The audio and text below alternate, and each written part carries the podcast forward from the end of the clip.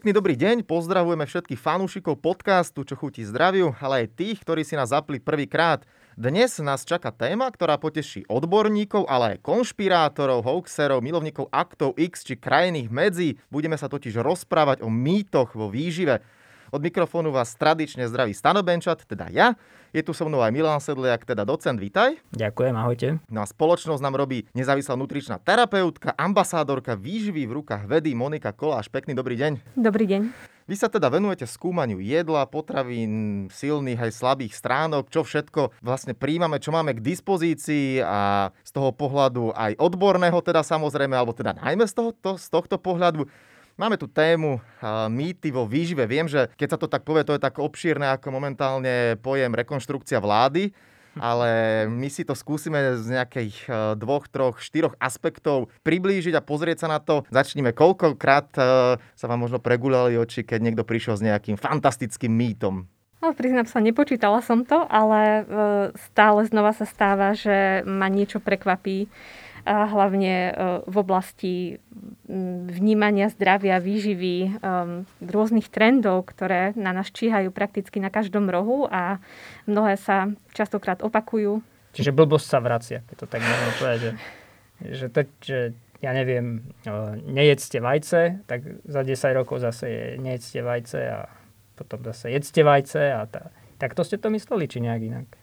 Um, myslela som to áno aj v tomto kontexte, že vlastne určité tie trendy sa neustále vracajú, respektíve uh, sú laickou verejnosťou interpretované v takýchto krajných medziach. Um, ale možno je to aj tým, že ja to nemám za zlé, že ľudia vlastne takto vnímajú rôzne mýty, pretože ono ten štandard alebo taká nejaká zlatá stredná cesta vo výžive tendenciálne nie je populárna. To znamená, do istej miery chápem, že ľudia majú tendenciu sa prikláňať skôr k extrémnym výživovým názorom a rôznym zaujímavým uh, mýtom alebo takým vyhroteným informáciám, ktoré sú teda majú skrátka lepšie PR, dalo by sa povedať. Čiže keď to my, čo presadzujeme tú zlatú strednú cestu, my sme vlastne odsúdení na neúspech dopredu. Áno, my sme takí tí uh, nudní, vedecky založení, zmýšľajúci uh, a, a veľakrát sa potvrdilo, že teda taká tá zlatá stredná cesta, alebo napríklad len základné odporúčania Svetovej zdravotníckej organizácie málo kto dodržiava, ale napriek tomu je viac ochotný sa prikloniť k nejakému extrémnejšiemu spôsobu stravovania. No dobré, my ako Slovač, my sme tak, taký stádovitý národ. Jednoducho to, čo je, to, čo momentálne fičí, tak to robíme, nie? Však pár rokov dozadu, keď z Ameriky sem prišiel trend, alebo zo západného sveta, keď to tak poviem, burgerárni, tak všetci, na každom kroku bol burger. Následne, a to, to sa netýka iba jedla, e, pred pár rokmi takisto prišiel obrovský boom barbierov.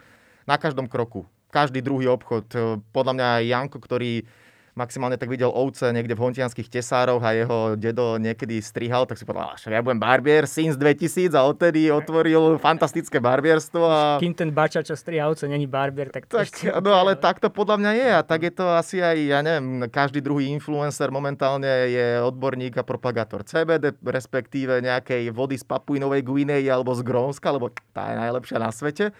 Toto asi sa deje aj pri týchto témach, e, čo do jedla, asi sa s tým stretávate vy často, že Uh, jednoducho niekto si nejakú vec nájde, povie, že až videl som, že tento odporúča na internete, tam som to videl, ten influencer to má. Čo vám najviac ale vie takto možno zdvihnúť tlak uh, s nejakou fakt blbosťou, keď niekto príde? Úplne najviac ma uh, iritujú ani nie tak samotné mýty, ale uh, fakt, keď niekto tieto mýty uh, prezentuje ako univerzálnu pravdu predovšetkým v kontexte prevencia liečby nejakých závažnejších ochorení. Jedným z príkladov, ktorý ma v poslednom čase dosť dostal, bola práve zelerová šťava, uh-huh.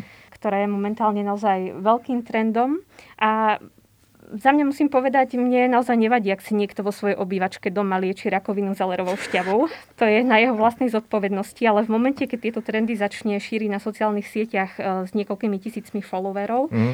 a potenciálne um, followermi, ktorí možno tiež trpia nejakým onkologickým alebo závažným ochorením a ako sa tak ľudovo nás hovorí, že sa chytajú aj poslednej slamky, pretože samozrejme je to veľmi komplikovaná životná situácia, tak, tak to ma vie tak dostať, hej, tento taký falošný pocit e, prezentácie nejakých potravín ako univerzálneho lieku. Aha, a takže... čo to zelerová no, šťava? Áno, čo to má vlastne spôsobovať? By mala robiť? Čo je ten mýtus tam? Momentálne e, prevláda názor, že pol litra zeleno, e, zelerovej šťavy ráno na lačno e, dokáže údajne liečiť veľmi, spek- veľmi široké spektrum ochorení, od nejakej hepatitídy až po onkologické ochorenia. Tento trend prišiel zo Spojených štátov, propaguje to jeden veľmi známy guru. Ako tak môžem nazvať? Myslím, že presnejší názov by bol šarlatán. No a tento trend sa ale tak nesmierne rozšíril eh, aj u nás tým, že mm, boli vydané na Slovensku jeho publikácie, že niektorých ľudí to naozaj takto vzalo. Dobre, ale akože niekto príde domov alebo má si kúpiť zelerovú šťavu a naozaj tomu tí, máte takú informáciu, že tí ľudia naozaj tomu až tak veria. Lebo keď sme pri tomto, tak ja som si všimol, že v našich obchodoch sa veľmi rozšírili uh, zázvorové šoty, to mám napríklad aj ja rád, to si zvyknem dať, ako nebudem klamať, že sem tam si ho dám a už som videl, že je zázvorový šot so zelerom, takže áno, už aj tam je ten zeler. Ja som ho dokonca aj vyskúšala, nebol zlý. Nebol. Tým práve smerujem k tej myšlienke, že samotná zelerová šťava alebo akákoľvek ovocná zeleninová šťava môže byť samozrejme integrálnou súčasťou vyváženej stravy. Na tom nie je nič zlé. Um, ale myslím, že ten malér alebo problém začína práve v tom momente, keď niekto vezme túto bazálnu potravinu a začne ju prezentovať ako nejaký univerzálny prostriedok na liečenie veľmi závažných ochorení. Máme zelerovú šťavu ako prvý nejaký taký horúci mýtus toho, že čo si niekto niekde našiel a od nejakého guru sa k ľuďom dostáva. Čo bolo možno za posledné roky ďalšie, alebo čo boli za posledné roky ďalšie podobné zelerové šťavy, že s čím ste sa stretávali, čo ľudí vedelo poblázniť? Tak potom tu máme mýty, ktoré pretrvávajú prakticky tak nejak dlhodobo non-stop, napríklad, e, že mlieko zahlieňuje, alebo mýtu zo zanesených črevách. To je naozaj veľmi, veľmi časté e, aj v klinickej praxi. To je čo? To by som aj rada vedela. Nie, no tak e, mnoho ľudí má o črevách možno takú predstavu, že to funguje ako nejaká, e, nejaké kanalizačné potrubie, kde sa rokmi nejako zachytáva špina. Uh-huh. Myslím si, že až takto, takto bazálne alebo rozprávkovo si to mnohí ľudia vedia vysvetliť. A, no a potom na týchto myšlienkach sú častokrát postavené rôzne detoxikačné kúry. Tak... Črevné výplachy. Črevné výplachy, črevné sprchy. sprchy. A to už robili jogíni, takže oni teda asi len tenké črevo, alebo dokonca možno sú aj postupy v joge, že idú cel, celo, od, od hora dole tenké črevo. Takže to je zaujímavé, že to má takú dlhšiu tradíciu. Otázka je, ale tí jogini to asi robili nie, nie nejak pravidelne. Ale teda to nepomáha nič, to, tam nebehajú potkany po desiatich rokoch, to nie naozaj nejaká New York eh, Sewage toto. Čiže to črevo sa vie pekne očistiť, hej? Presne tak, ako úplne fyziologická funkcia čreva eh, nepredpokladá, že sa tam skrátka tvoria nejaké nanosy, tá potrava sa jednoducho pomocou tráviacich enzymov úplne normálne strávi a vylúči. Um, takže nie je dôvod sa domnievať, že by črevo malo byť z nejakého uh, dôvodu, pokiaľ je ten človek samozrejme zdravý, nejakým spôsobom zanesené. No a teraz zase ja do toho skočím ako absolútny like, pretože ste mi nabili na smeč. Včera mi poslal kamoš, uh, teraz neviem ani ako sa to číta, kombucha, kombuča, aký je správny výraz? Viete čo? Kombuča. Kombuča, že fantastická vec na prečistenie, to je dobrá záležitosť, alebo ja som to, ja vám poviem úprimne, ja keď som v roku 2006 trávil leto v Írsku, a robil som v takom malom obchodíku a mali, ja som mal na starosti oddelenie nápojov, rôznych sladkostí a so svojím kamošom, čo bol môj teda kolega z Estónska, tak sme išli tak hore schodami, tam bol sklad, tam sme sa vždy zavreli. Na dve hodiny sme sa do úvodzovek stratili, že sme robili každý druhý deň inventúru a išli sme absolútne všetko ochutnať. Proste potrebovali sme vedieť, že čo máme k dispozícii. A tohto tam bolo strašne veľa, týchto kombúč a rôznych príchutí. Vôbec mi to nechutilo. Odtedy som na to nejakým spôsobom aj zabudol a hovorím, včera mi kamoš poslal, že je to fantastická vec na prečistenie. No tak je to dobrá vec, alebo je to, čo to vlastne je? Kombuča je vlastne fermentovaný čajový nápoj, mm-hmm. a, ale teda Skôr by som sa e, opýtala kamoša, že čo si sľubuje pod pojmom prečistenie. Čo znamená prečistenie? Že človek akože pobeží na záchod? Ja, akože na to je najlepšia podľa mňa kapustová šťava, keď sme pri tom. Napríklad, áno, nemusíme si kúpovať exotickú kombuču, že? keď máme kapustovú šťavu. Prečo nie? Toto to... bolo už v 90 rokoch táto. Ja to, my to voláme na je kombucha. Nie sme nejaký... Tak na Liptove. Ale toto už viem, že sme tam si nejak šírili v 90 rokoch, nie ešte za socializmu pomaly. Takže toto je naozaj niečo, čo sa tak pravidelne opakuje, jak, jak nohavice z zvonové, že sa to tak vracia a vracia. Ale ja myslím, že tu sa znova mm, dostávame ku tej základnej myšlienke, že e, žiaden z týchto prostriedkov alebo nápojov, povedzme aj pôstny deň alebo nejaké, neviem, e, občasné vyprázdnenie nie je na škodu, ale otázne je, čo si od toho sľubujeme. V momente, keď to prejde do tej dimenzie, že s tým chceme, dajme tomu, riešiť nejaký dlhodobý závažný problém, a nemusí to byť úplne najšťastnejšie rozhodnutie. Mm-hmm. No ja si myslím, že úplne laickým pohľadom, neviem teda, či je to prípad toho kamoša, to neriešim, ale veľa ľudí takéto veci robí, aby si podali, avšak prečistím sa a schudnem, alebo zhodím z váhy niečo. Keď sa pristavíme teda pri téme, či už sú to rôzne diety alebo podobné záležitosti, s tým sa stretávam. A čo je najväčší možno mýtus, s čím ste sa vy stretli? Lebo toto, myslím si, že každý druhý človek rieši, ako zhodiť kila, ako vyzerať pekne samozrejme čo najrýchlejšie, či už sú to rôzne krabičkové diety, rôzne delené stravy a neviem čo, tak poďme do tohto, poďme k jedlu a poďme k chudnutiu. Čo je najväčší mýtus o chudnutí? Možno aj ten, ktorý ste práve m, mm, tak oblúkovo opísal, že ľudia majú dojem, že potrebujú uh, niekoľko dní držať nejakú extrémne prísnu dietu uh-huh. a, a následne sa vrátia k nejakému svojmu štandardnému stravovaniu čo podľa mňa vlastne nemá ten, ten žiaduci efekt, pretože prečo sa trápili tých niekoľko dní to nejakou šialenou dietou, keď sa tak či onak vrátia po určitom čase. No, ide žena na ples, tak to má význam zase. No. to teraz ale nemáme teda zase. No tak e, ak sa teda mm, bavíme o nejakom tom dlhodobom preventívnom aspekte, tak e, je samozrejme rozumnejšie mať nejakú vyváženú stravu počas celého roka. Samozrejme si občas dopriať aj niečo mimo nejakého zdravého rámca pre, pre pokoj duše a radosť zo života. Toto je aspekt, ktorý ja vnímam najmä tým, že ja pracujem so športom. Pri športovcoch to chápem keď oni, či už sú to rôzni boxery, zápasníci, že pred súťažami oni, oni sú schopní dať 10 kg za 2-3 dní tam to beriem, ale presne, že sú ľudia, ktorí veria takýmto záležitostiam, že až nebudem jesť. A potom to práve, že robí vždy ten horší efekt, že 2-3 týždne, dajme tomu aj niečo držia, potom sa trikrát dobre najedia a vlastne to telo musí byť tak rozbité ako, ako hračky v letanovciach. Mm. A nad tým som sa inak minule zamýšľala v súvislosti so športovou stravou, pretože samozrejme športovci pri rôznych dis- disciplínach dodržiavajú rôzne stravovacie protokoly, ktorý, ktoré vedia byť e, veľmi, veľmi prísne a mám pocit, že niekedy sa to aj tak trošku prenáša do laickej verejnosti, hlavne v oblasti e, silových športov, bodybuildingu, uh-huh. fitness, kde tieto trendy, ktoré sú za normálnych okolností určené naozaj vrcholovým športovcom, e, sa potom prenášajú do laickej verejnosti a potom sa tam držia naozaj tie drastické diety, e, ktoré sú vlastne určené len pre predsúťažnú prípravu a podobne. Chudák e, Maťo to bol vlastne takým ako keby nechceným propagátorom veľmi nízkosacharidovej až ketogénej diety. Keď sa vyjadril po olympiáde v médiách, že on to dodržiava, ale realita nebola taká, že on, on má ako keby cyklovanú, že občas má nízkosacharidovú, občas viac sacharidovú, ale tie médiá to začali prezentovať, že nízkosacharidová dieta. A vtedy bol, to bolo pár rokov dozadu, si pamätám, veľa ano.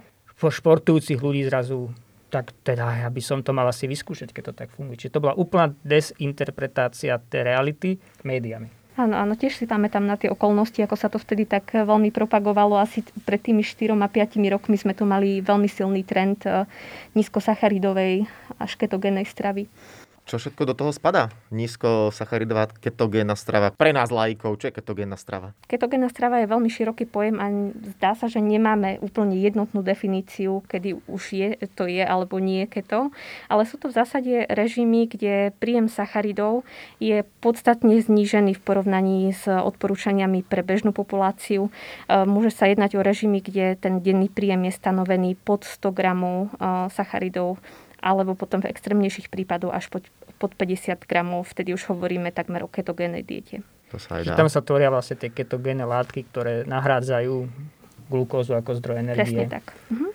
Čiže telo vlastne nečerpá e, primárne energiu z glukózy, ale z tých e, ketogénnych látok. Povie sa, že z tukov, no. Mm-hmm. To tak mm-hmm. máme povedať. A keď to tak uh, zoberiem, nehrozí tam niečo, že tá energia tomu telu chýba? Či ono si ju vynahradí presne tými inými zložkami? Energeticky nepovedala by som, že tam ide o nejakú akutnú hrozbu, pretože uh-huh. tento mechanizmus naozaj funguje. Je to v podstate taká evolučná dodatočná brzda, však taká evolučná ručná brzda, tento mechanizmus z mhm. biochemického hľadiska. kedy naši predkovia možno boli vystavení dlhším periódam hľadovania. Takže je fajn, že tento mechanizmus máme, ale je otázne, čo to robí s ľuďmi, ktorí potom ketogénnu dietu dodržiavajú ako nejaký moderný trend. Uh-huh. Dlhodobo v našej modernej spoločnosti.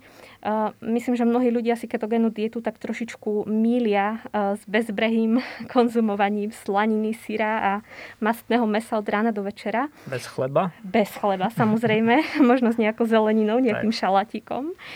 Ale teda m, mm, najnovšie štúdie preukazujú, že ketogénna dieta u určitých predisponovaných jedincov môže mať aj negatívne následky, napríklad zvýšené hladiny cholesterolu um, alebo mm, celkovo zhoršený lipidový profil. Uh-huh. A ešte z toho pohľadu športu mm, na ketogénnej diete dlhodobej sa nedá robiť v podstate skoro žiadny šport okrem extrémne ultra dlhých behov. Uh-huh. Potrebuje človek sacharid, ten glykogen svala, ten tam je znížený.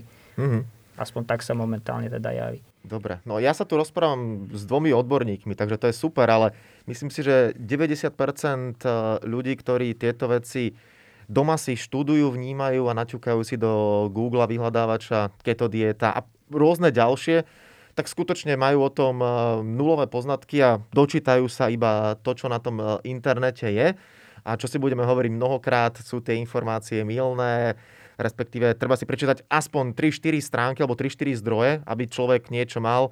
A môže sa stať e, neraz, že na jednej sa tvrdí niečo a na druhej možno je to výrazne iné a ten človek to má celku dobrý bordel. Špeciálne v tejto dobe korona. Minulo som bol na jednej tlačovke a tak som si po očku všimol, že asi 80% mojich kolegov trošku pribralo, že sú zavretí doma. Potom sú aj samozrejme tie dobré, alebo teda tie extrémnejšie prípady, že ktorí sa snažia niečo, robia, športujú, ale poďme k tým prvým, že niečo jednoducho, nejaké kilko hore dajú a potom by chceli niečo robiť a ro- riešia to takto internetom. Myslím si, že tu je asi dosť e, špeciálne u nás na Slovensku problém to, že pojem výživový poradca u nás sa ešte veľmi uh, nedostal do nejakej e, bežnej terminológie a ľudia nevedia pomaly, za kým sa majú obrátiť, preto siahajú po internete. A keď to tak zoberieme z globálu, tak e, to je možno ešte cesta k horšiemu, nie? Alebo ako to vy vnímate, tú pozíciu výživových poradcov a ako vlastne s nimi na Slovensku sme? No tak e, problematika výživového poradenstva na Slovensku je jedným slovom chaotická. No ako všetko. A je to, je to dané. to vystrihneme, keď tak. Nič nebudeme strihať, nech sa to ľudia dozvedia. Dobre.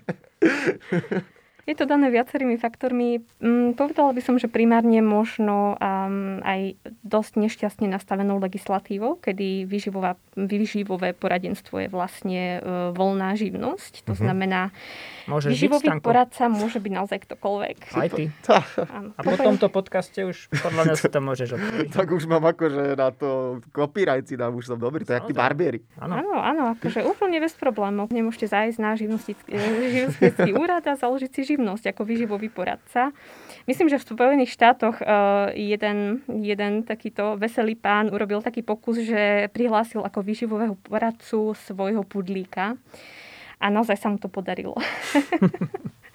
tak zdá sa, že ani v Spojených štátoch tú legislatívu nemajú úplne ošefovanú. No, ale v niektorom zo štátov je tam, myslím, starosta pes, tak prečo by nemohol áno, tiež, áno, tak prečo pudlík by pudlík nemohol robiť výživového poradcu? Ja, Možno je to ja ten istý. v pohode s tým. Možno je to ten istý. Tak... Kumuluje funkcie. Tak, aj u nás niektorí ministri majú 5 teraz momentálne ministerstiev. Tak... Takzvaný podnikavý pudlík. No. Tak ale uh, áno, tak aby sme uh, k tej legislatíve slovenskej tak e, jednak, že ktokoľvek môže byť vyživovým poradcom, je to uh, voľne viazaná živnosť, to znamená pri zakladaní živnosti sa vôbec netreba nejako špeciálne preukazovať nejakou odbornou spôsobilosťou. Um, neviem, či máte radi čierny humor, ale ja to vždy takto opisujem, že vlastne keď na Slovensku napríklad chcete prevádzkovať krematórium a teda um, narábať dôstojne a odborne s mŕtvými, tak po, potrebujete prirodzene viazanú živnosť, pretože je to samozrejme veľmi zodpovedná práca. Ale keď niekomu živému chcete radiť v oblasti výživy a zdravia, čo tiež o sebou nesie nemalé rizika, tak e, prakticky nepotrebujete žiadne oficiálne vzdelanie. Ja som až tak jemne šokovaný z toho, že teda ako to u nás funguje, respektíve až zatiaľ ešte nefunguje.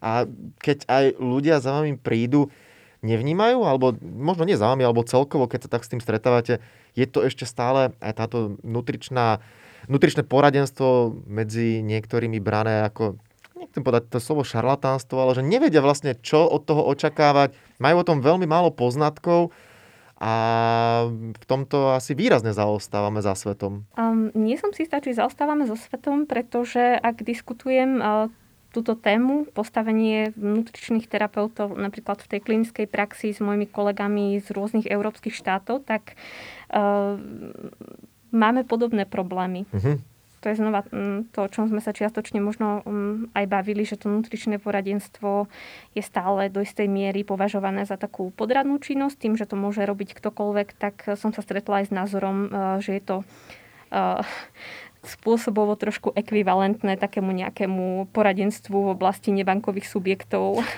a podobne. Že taká tá pokutná činnosť, kde máme na to každý tak trošku krivý názor. Takže to mi je na tej osobnej úrovni ľúto, ale na druhú stranu samozrejme chápem, že ľudia nevedia, čo od toho očakávať, pretože to spektrum služieb v oblasti výživy je nesmierne široké. Mm-hmm, takže tak ako je taký úsmevný vtip, že keď sa ti ozve spolužiak zo strednej po 15 rokoch, nazdar, čo môj robíš? A nepotrebuješ nejaké finančné poradenstvo, no, alebo presne, nezaložíme presne, nejakú, no, tak, tak teraz nepotrebuješ potom... výživové poradenstvo, tuto ja som, pozri sa, teraz nutričný terapeut, poď urobíme nejakú, nejaký denný plán, ako sa budeš stravovať, rovno ti pošlem cenník a môžeme ísť na to, že? Takže takto to teraz môžu niektorí ľudia Nehovorím, je že zneužívať, ale... iné, lebo ten finančný musí ľudí naháňať a myslím, že vy nemusíte ľudí naháňať. Ľudia chcú to riešiť. Uh, nemusíme ľudí naháňať, ale zase, um, ak si to vezmeme z toho čistého, čisto marketingového hľadiska, tak uh, ja ako nutričný terapeut uh, postupujem podľa oficiálnych uh, medzinárodne daných smerníc pre liečebnú výživu. To, to naozaj máme legitimne ukotvené, tak ako vlastne lekári postupujú pri konkrétnych diagnózach, e, tak aj my máme tie naše guideliny a špeciálne postupy.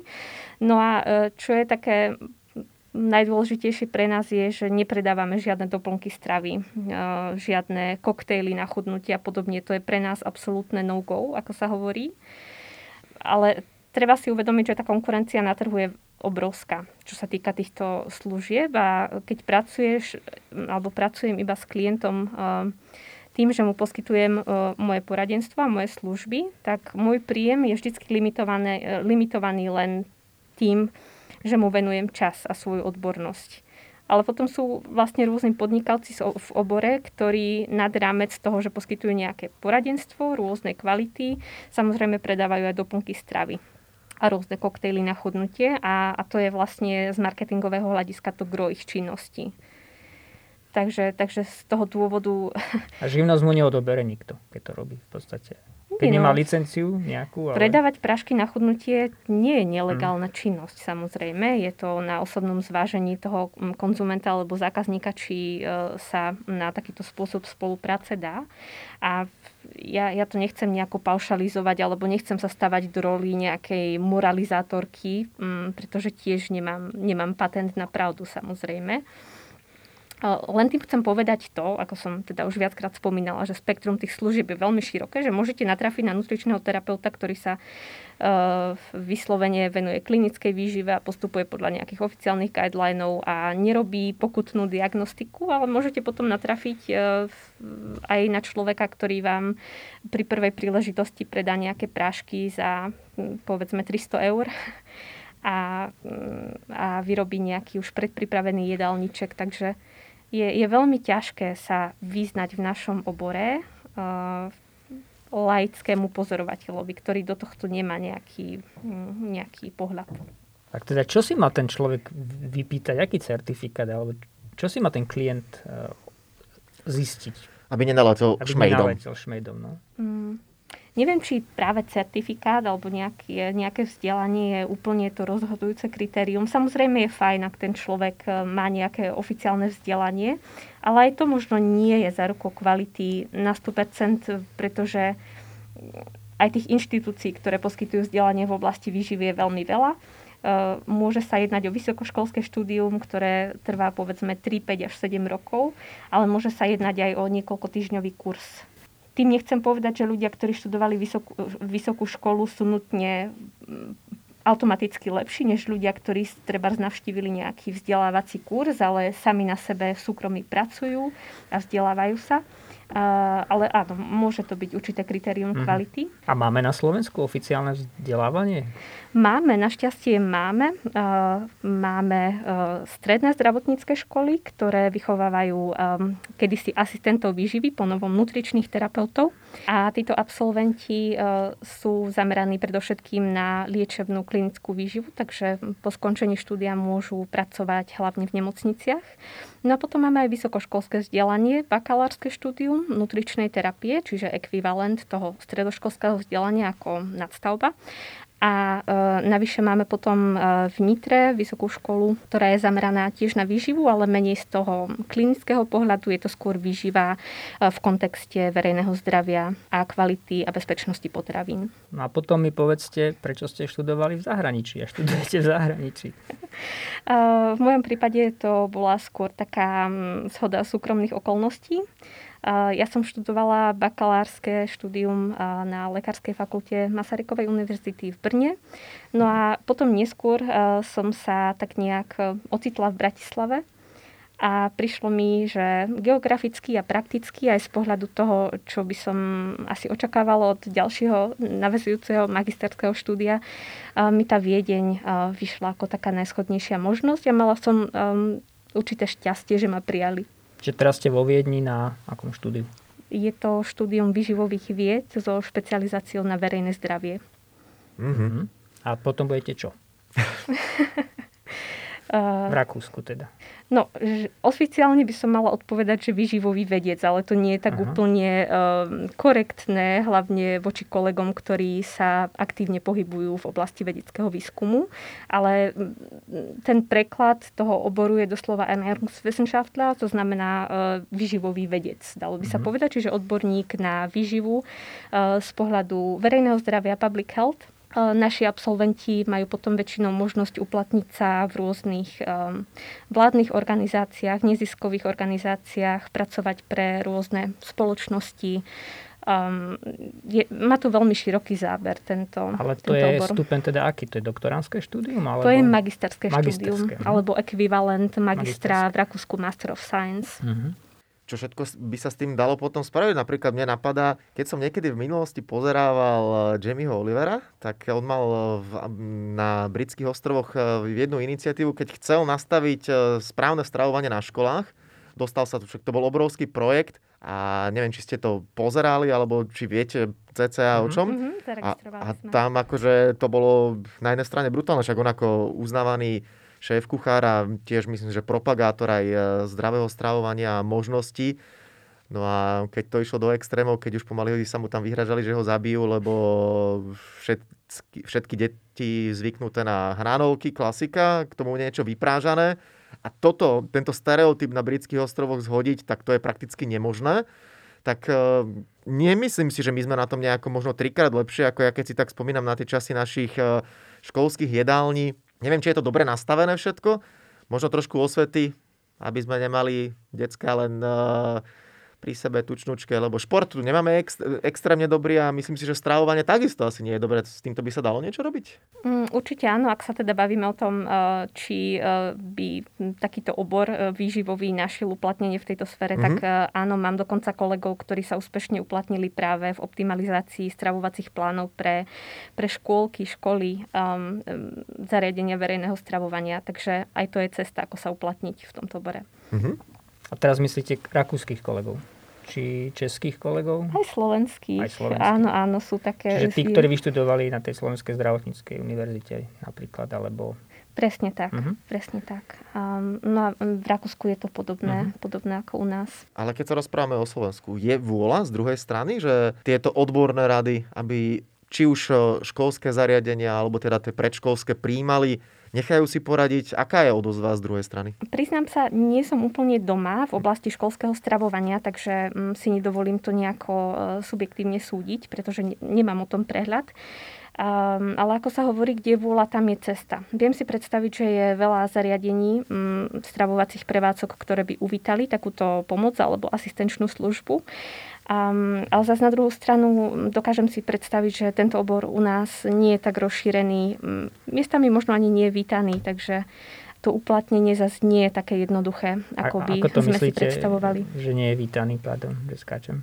Že nie je až miestami vítaný, ste povedali tomu. Ono, e, vďaka tomu, že na Slovensku práve máme tento rôzny informačný chaos, e, pôsobí v oblasti výživ naozaj veľmi, veľmi široké spektrum e, ľudí, ktorí teda m, seba prezentujú ako odborníkov na výživu a máme skrátka ľudí, ktorí sú naozaj špičkoví odborníci a je to, je to úžasné.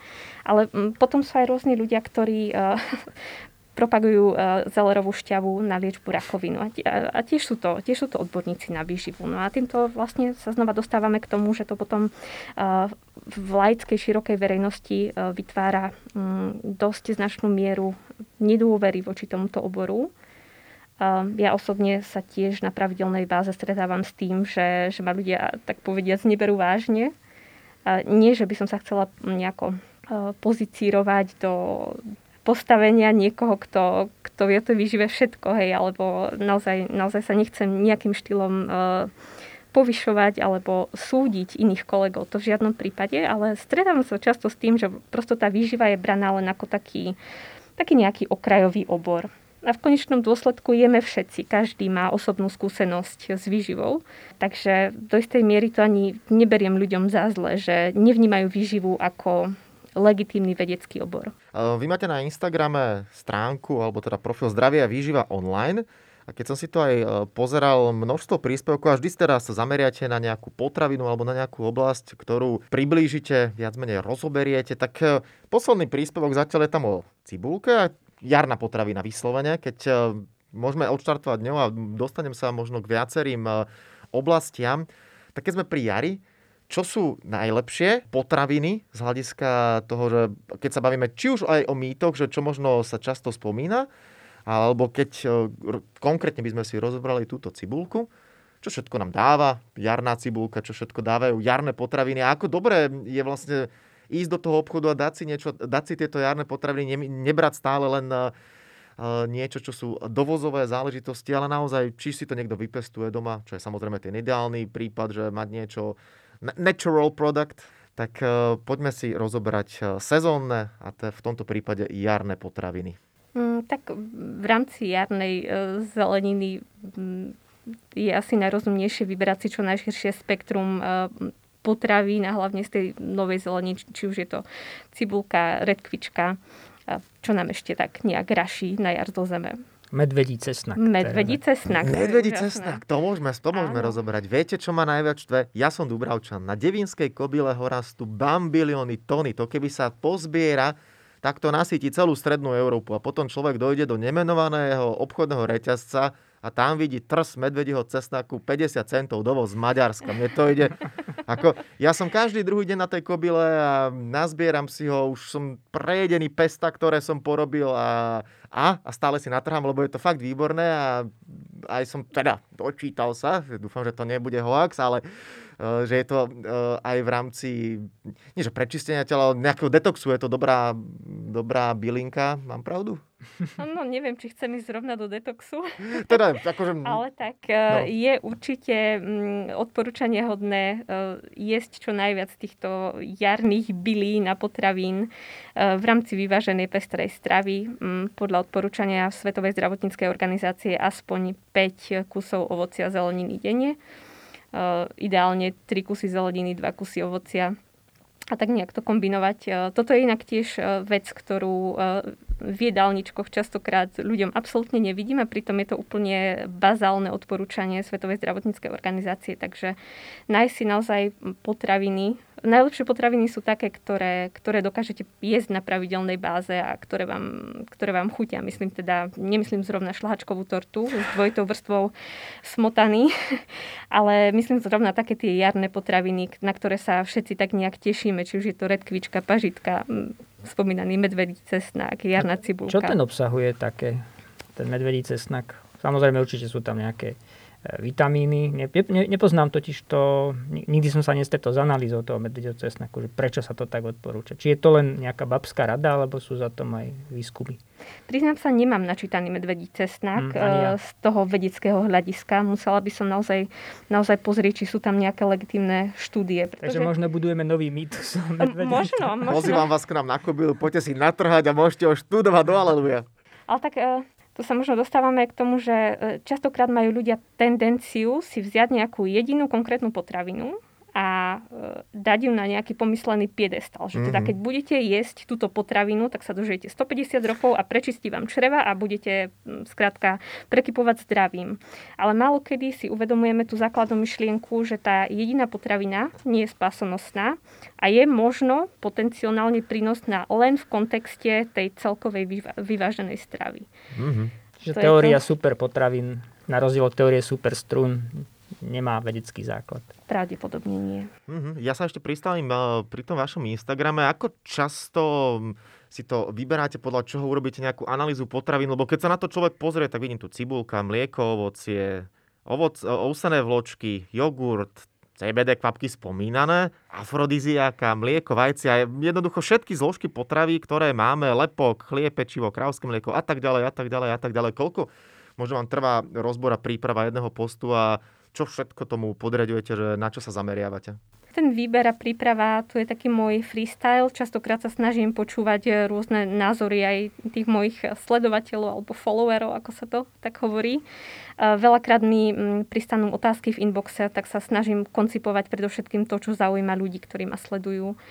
A, k tomu väčšinou každý týždeň prihodím aspoň jednu nejakú bežnú potravinu, pretože mám pocit, že častokrát sa bavíme o nejakých uh, super potravinách privez, privezených z druhého konca planéty, ale málo kedy venujeme pozornosť potravinám, ktoré naozaj máme pod nosom. Práve preto uh, sa snažím propagovať napríklad obyčajnú cibulu alebo pomaranč.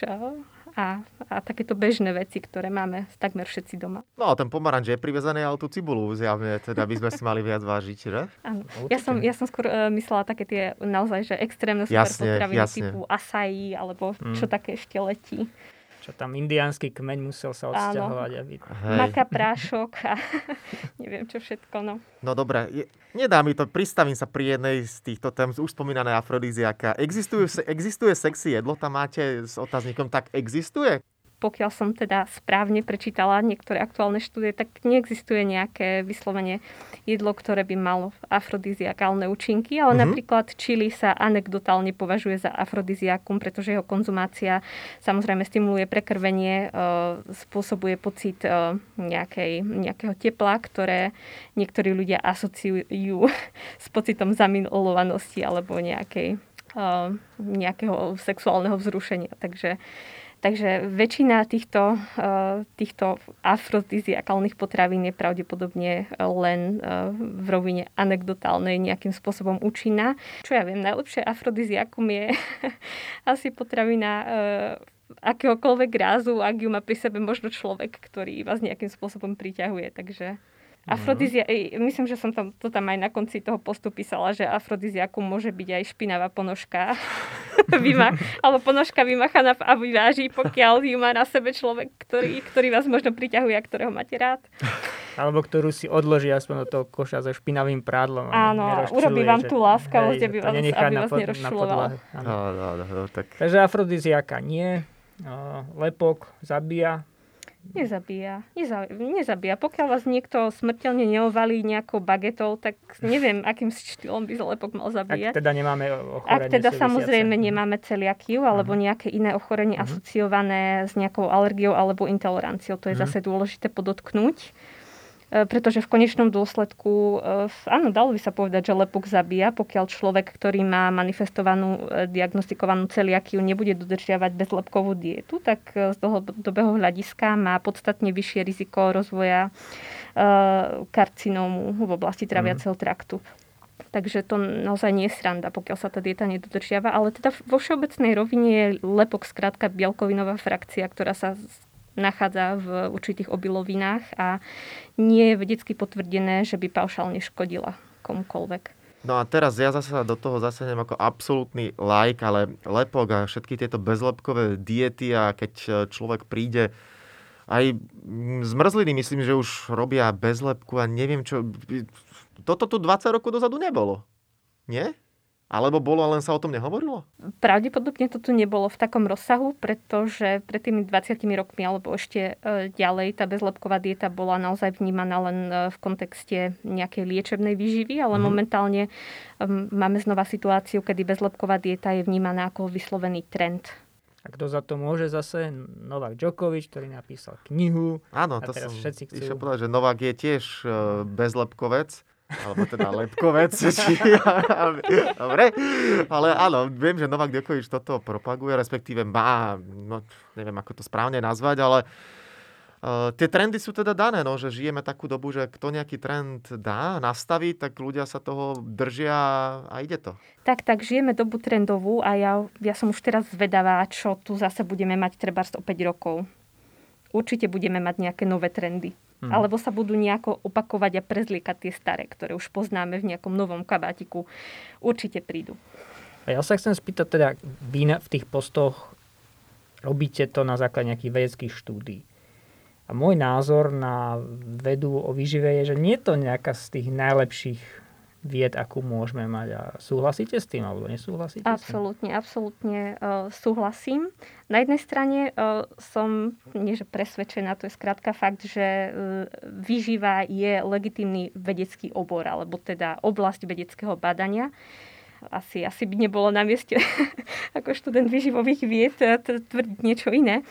A, ale na druhú stranu a, bojujeme a, e, v oblasti výskumu vo výžive s mnohými úskaliami a peripetiami, pretože a, samozrejme nedá sa vo výžive a, propagovať výskum, no, propagovať, nedá sa vo výžive robiť výskum taký ako napríklad poznáme z farmakológie, že skrátka e, zavriete probandov do nejakého sterilného prostredia a dáte jednej polovici probandov e, aktívnu účinnú látku a druhej polovici probandov placebo. Toto vo výžive skrátka nie je možné. A takisto výživa sa teda deje v kontexte života, životného štýlu. Uh-huh. A to je naozaj veľmi ťažké nejakým spôsobom objektívne, vedecky jednak zachytiť a jednak shodnotiť. A potom ja som narazil napríklad na takú štúdiu, tiež keď mám tie svoje posty, že, že soja uh-huh. obsahuje nejaké látky podobné ženským pohľadným hormónom. Uh-huh. A bola jedna štúdia, ktorá zistila, že muži, ktorí jedia soju, majú menej spermí. A to bola veta, to je krásny titulok do novín, že nejedzte soju, budete neplodní. Áno, a áno, druhá veta, vedci zistili, zistili, že...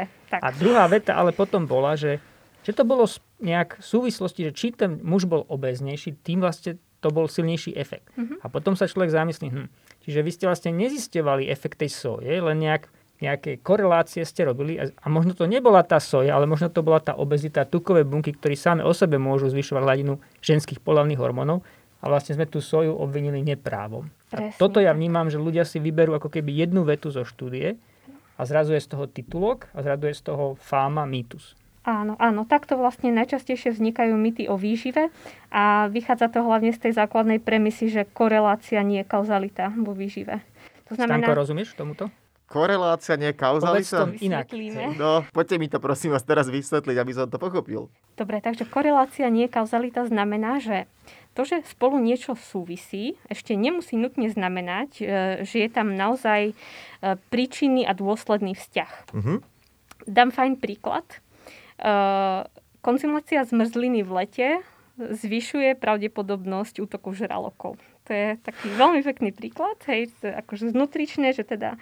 Čiže takto ľudia... by som to, prepačte, že Zistilo sa, že je veľa, veľa, veľká konzumácia zmrzliny v lete a zároveň Aha. obrovský nárast útokov žralokov. Presne tak. A keby sme to dali graf, tak to pekne spolu vychádza. Súvisí. A na prvý mm. pohľad to vyzerá ako úplne legitimné tvrdenie, ktoré teoreticky by sa dalo publikovať v nejakej štúdii.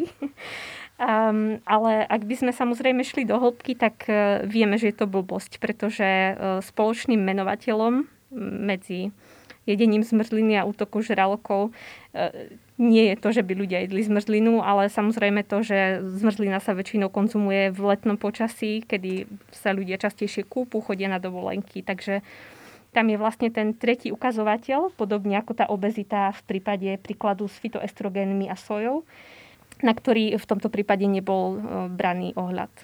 No a tak by sme zabili všetkých zmrzlinárov. Hej, a obvinili neprávom. Teda. No. Presne tak, Sherlocky. Ktoré v podstate ani tak neútočia zase, keď som tiež zistil. No, Oni si myslia, že sme tulene. Ale veľa, vidíš, zješ veľa zmrzliny, si tučný, vyzeráš jak tulen, zožerete žralok. A už tu A máme nový to. mýtus. Máme tu nový mýtus. A už to tam je. No dobre, podcast eh, Čo chutí zdraví bude takisto pomaly, ale isto končiť, ale na záver ešte aj pre vás. Budeme zisťovať nejaké veci ohľadom stravy. Začneme pri Guilty Pleasure. Čo máte jedlo, ktoré možno nie je dvakrát zdravé, ale čomu neviete odolať, čo jednoducho raz za čas musí byť na vašom jedálničku. Asi, asi takým môjim najväčším guilty pleasure, eh, ak sa teda bavíme o vyslovene nejakých eh, kalorickejších Poďme do toho. eh, veciach, mám veľmi rada tmavú čokoládu s lieskovými orieškami.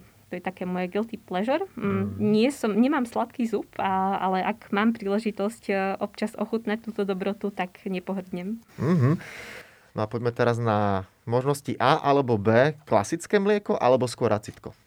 Acitko, Vajíčko na tvrdo alebo na meko. na meko. Steak alebo hamburger. Steak, Mojito alebo piña colada. piña colada. A Hm, teraz... Počkať, nie, A? mochito. Dobre. Mochito. keď, keď tak nad tým premyšľam, tak nie alko mochito. A teraz na záver ešte chlieb, keď idete do obchodu. Celý alebo krájaný? Celý. Celý. Dobre. Tak, máme aj túto záverečnú dotazníkovú záležitosť eh, za sebou. Ja ďakujem veľmi pekne, bolo to veľmi zaujímavé rozprávanie. My sme sa rozprávali o mýtoch vo výžive s ambasádorkou výživy v rukách vedy Monikou Koláš. Ďakujem veľmi pekne. Ďakujem za pozvanie. No a lúčia sa s vami aj Stano a spolu so mnou aj docent. Pekný deň ešte. Ahojte.